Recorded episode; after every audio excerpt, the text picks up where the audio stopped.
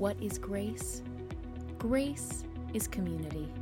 Grace is passion. Grace is for everyone.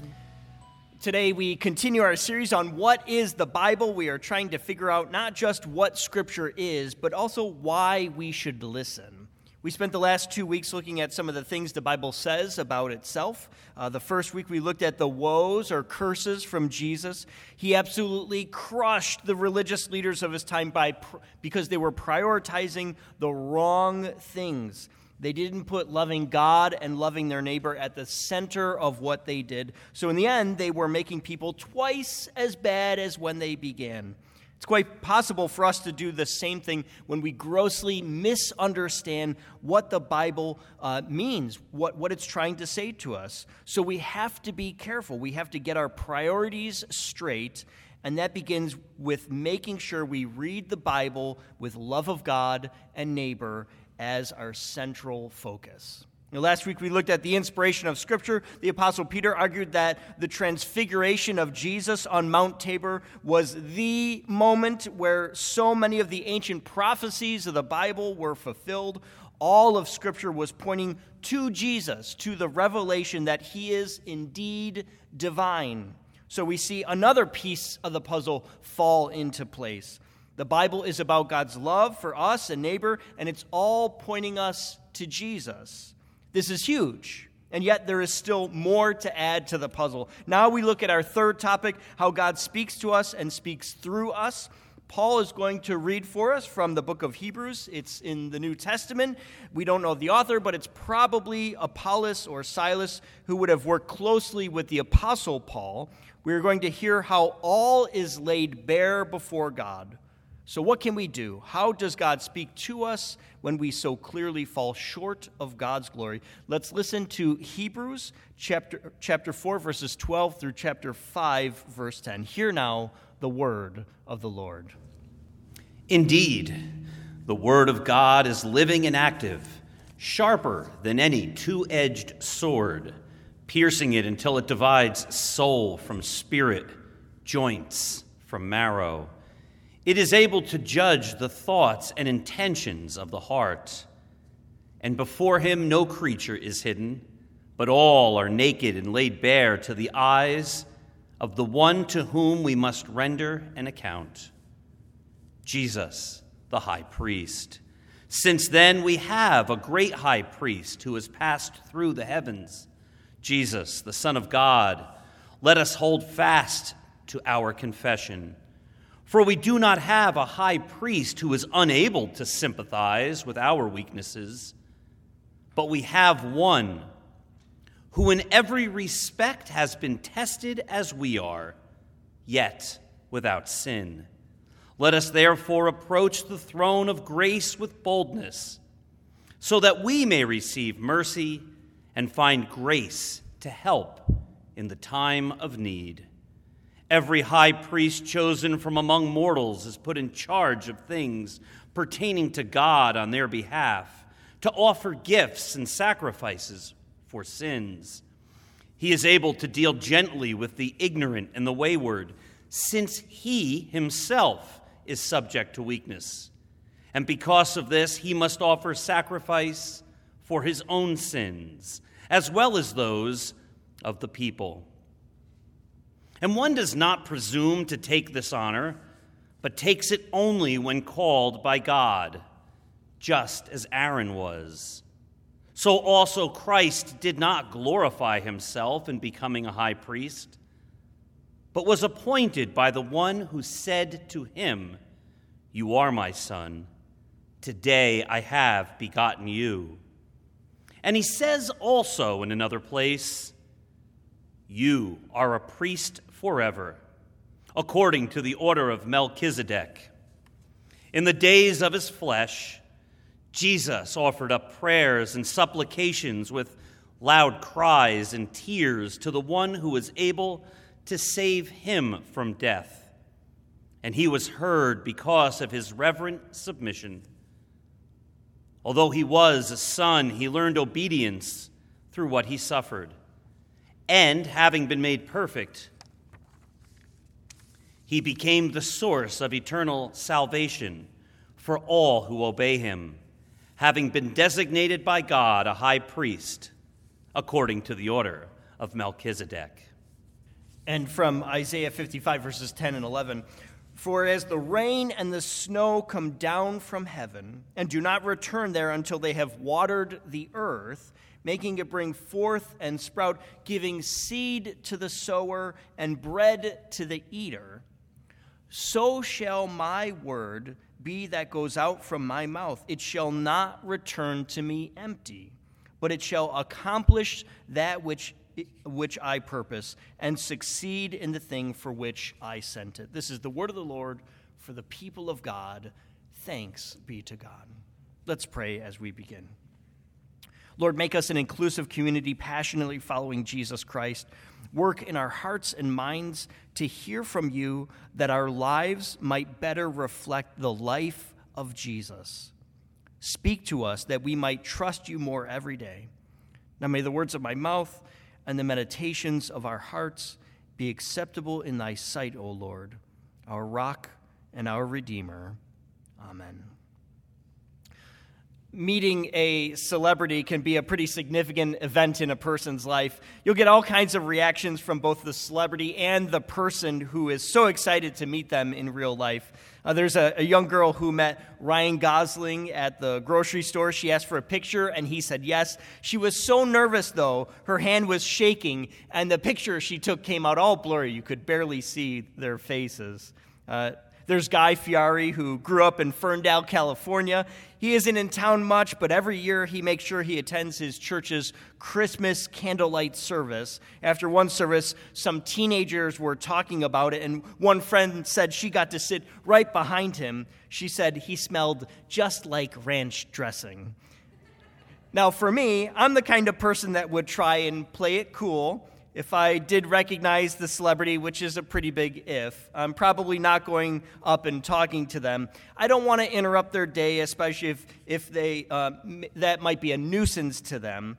I choose to be polite, perhaps even overly polite, to try and make up for all the people who do interrupt their day. So, this next story sounds a little like what would happen with me if I were to encounter a celebrity. A young man remembers when he met Paul Rudd. Uh, Paul is pretty famous these days with the new Ant Man uh, superhero movie, but this happened years ago. It was at one of the Vanderbilt mansions. He says, When I was six, six years old, Paul Rudd happened to be in the same tour with my family. It was just us and Paul Rudd. To be polite, my parents pretended we didn't even know who he was. So we stood next to Paul Rudd and looked at antique toilets for a few hours together. Now, maybe that's not exactly what I would do, but that response does make some sense, doesn't it? Maybe we're trying to be polite, but it can also be that maybe we feel unworthy to be in the presence of someone famous. We might try and shy away from their celebrity that's a common reaction. We, we see someone who we think is better than us, superior to us in some way, and we defer to them. We let them be in charge of the situation. It's not just celebrities. Uh, this can happen with politicians or authors. It could just be someone who is an expert in their field and we gush and can't control ourselves, or maybe we feel a little inferior. And there was a college student years ago who had a landline to his house he shared with his friends. When one friend moved out, they were transferring the phone from one person to another. And when they called the phone company, the person asked the college student, What name do you want on the phone? And he realized he could pick any name he wanted. So he just thought of a random celebrity and said, Willie Nelson. At first, it was just funny, but then they started getting calls. People found the number and wanted to talk to the famous singer. It went on for months and months until finally one day they got a call from Willie Nelson, he said, Hey, there aren't many of us out there in the world. Give me a call. So this college student called Willie Nelson and confessed the truth of what had happened. Willie gave him concert tickets and asked him to talk to him after the show, so that's what he did. There, there in person, Willie Nelson said, You know, you really don't have any right to those messages people left for me. I want you to stop. So that's what he did. He canceled the number, realizing the mistake he had made. I'm sure that college student felt pretty self conscious in that moment. And I think something similar can happen when it comes to God, too. The writer of Hebrews begins this section by saying God, God's word can judge the thoughts and intentions of the heart, that no one is hidden from the Lord. They might make, that might make you feel pretty anxious, right? It might even make you feel unworthy of God. There are a bunch of important things that jump out in this passage to help us understand our relationship with God, but one is definitely more unique. Twice, a character is mentioned that you may not be familiar with. His name is Melchizedek. Jesus is declared a priest in the order of Melchizedek. Who in the world is that? Well, he first shows up in Genesis 14. And when I say he shows up, I really mean it. He seemingly comes from nowhere. Abraham has just battled five kings and was victorious. As he returns home, the Bible says King Melchizedek was the priest of God Most High, El Elyon. Melchizedek blesses him. And how does Abraham respond? He gives Melchizedek one tenth of everything he has. Maybe one tenth is ringing a bell for you. That's a tithe, the ancient model of how much to give to God. Abraham, Father Abraham, who is the revered, revered father of all Jewish, Christian, and Muslim people, has shown deference to Melchizedek. It's like a celebrity just showed up, and Abraham shows all the respect in the world to him. So when the writer of Hebrews says Jesus is a priest in the order of Melchizedek, he is saying Jesus is not only a good man, a moral man who gave his life for other people, he's saying Jesus is even superior to Abraham. Moses is the greatest leader the Jewish people ever had, but Abraham, Abraham is the father of everyone. He, is, he has no need to show respect to anyone at all. Everyone has to show respect to him. So to have this reversal, where Abraham gives one tenth of everything to Melchizedek, this is very strange. Who could possibly be superior to Abraham? Ancient writers thought, well, maybe since Melchizedek comes out of nowhere, maybe he's some kind of heavenly being, maybe he's an angel, maybe he is the archangel, Michael. But the writer of Hebrews says, no, don't miss it. Melchizedek is priest and king this combination was very rare, and some people didn't like it. What king could rule so well that they could also be your priest? And what priest could lead you to God and to military victory? It seemed impossible to do both. And yet, here's Jesus declared both priest and king, just as Melchizedek was. I think many of us are familiar with the idea of a king or queen. It's not so foreign to us, even if the terror of someone deciding whether you live or die doesn't really happen anymore. But I have one little story that reminds me just a bit of what that feels like. Uh, when I was in college, I had a professor that made us do the work ourselves to calculate our grades. I think maybe he was just trying to avoid angry, surprised students when they got their grades. But I always wondered in the back of my mind if maybe he was just being a little lazy in doing the calculations. We had to take all the assign, assignment grades, weigh the scores, divided it by a certain number, and then email it to him what our grade for the semester was. I remember doing the math and winding up with something like a 3.2999. Came out to a B plus. I was 0.0001 away from an A minus. So I mustered up all the courage I had and set a meeting with my professor. I politely asked if he would consider rounding up so that I could have the A minus. I pointed out how I had done all the assignments and never missed a class, but I also knew, I totally knew I did not deserve that A minus. He was completely within his rights to keep it at a B plus. When I got my grades that semester, I felt blessed, but still very unworthy of my grade when he rounded up. I got the A minus. But a king or queen has that right, that power. It is their decision, and no one can change it. They are the final judge. Jesus has that kind of power.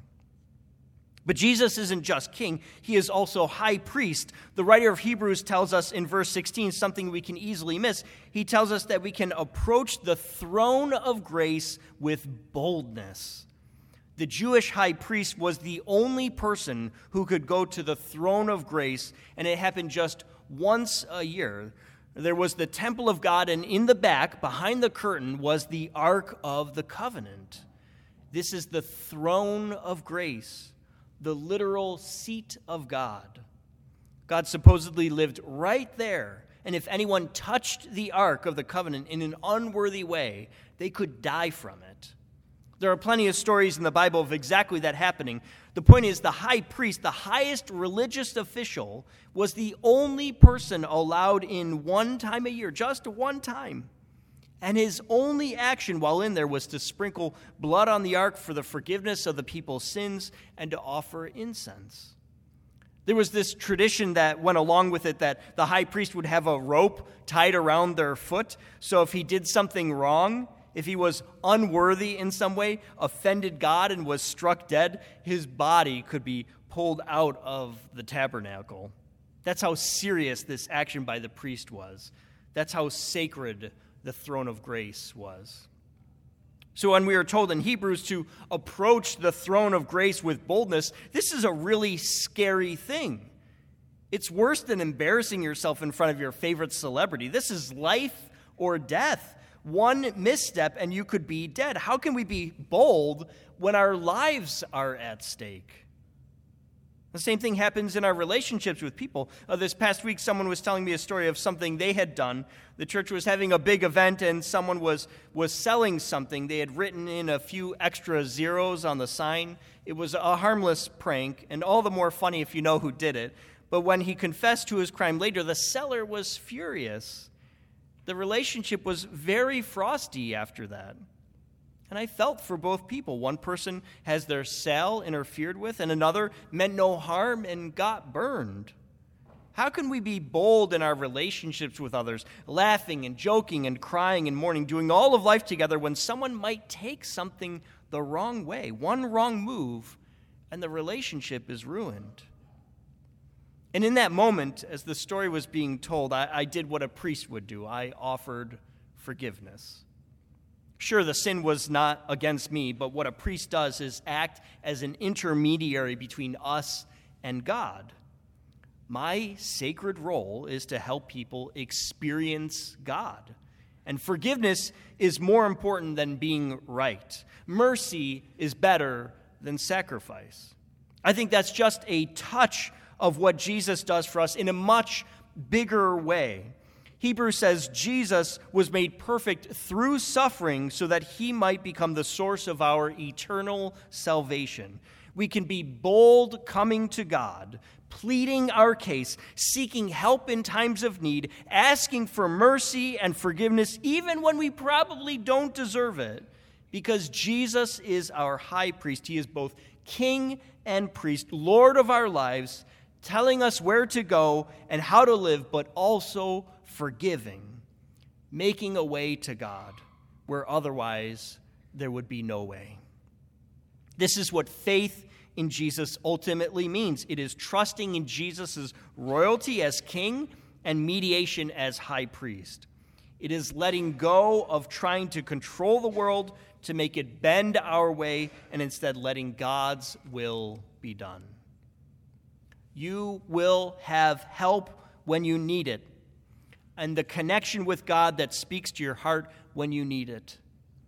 Believe in God, trust in His love. Let Jesus make a way in your life. That's the message from the book of Hebrews. Let's end with this. Uh, there was a little boy named Michael who was in kindergarten. He had to miss a day of school so that he could go to a court hearing to be formally adopted by his foster parents. When his teacher found out what was happening, she organized a special surprise field trip. And when Michael went before the judge in court, he was shocked to find his entire kindergarten class there with him. Michael's foster dad said it was amazing how people welcomed Michael into their homes and social circles. The judge had never hosted an entire kindergarten class before, so he took a moment to ask each child why they were there. The students gave beautiful answers that said that they loved Michael and that he was their best friend. What a beautiful image of how God speaks into our lives and how we can share it with others. As Isaiah says, God's word will not come back void. It is like water that soaks the earth and feeds the plants that grow so that we can make bread, and this bread will feed the world. Trust the Lord and let the Lord use you to be those drops of water that ultimately feeds the world. You might be nervous. You might be scared to even ask God, worried he might judge you or punish you. But even though God knows every detail of our lives, we can come to the Lord in boldness, trusting that mercy and grace are at the center of who He is. Like accepting kindergartners, we can trust God and we can love others no matter who they are. Amen. Amen.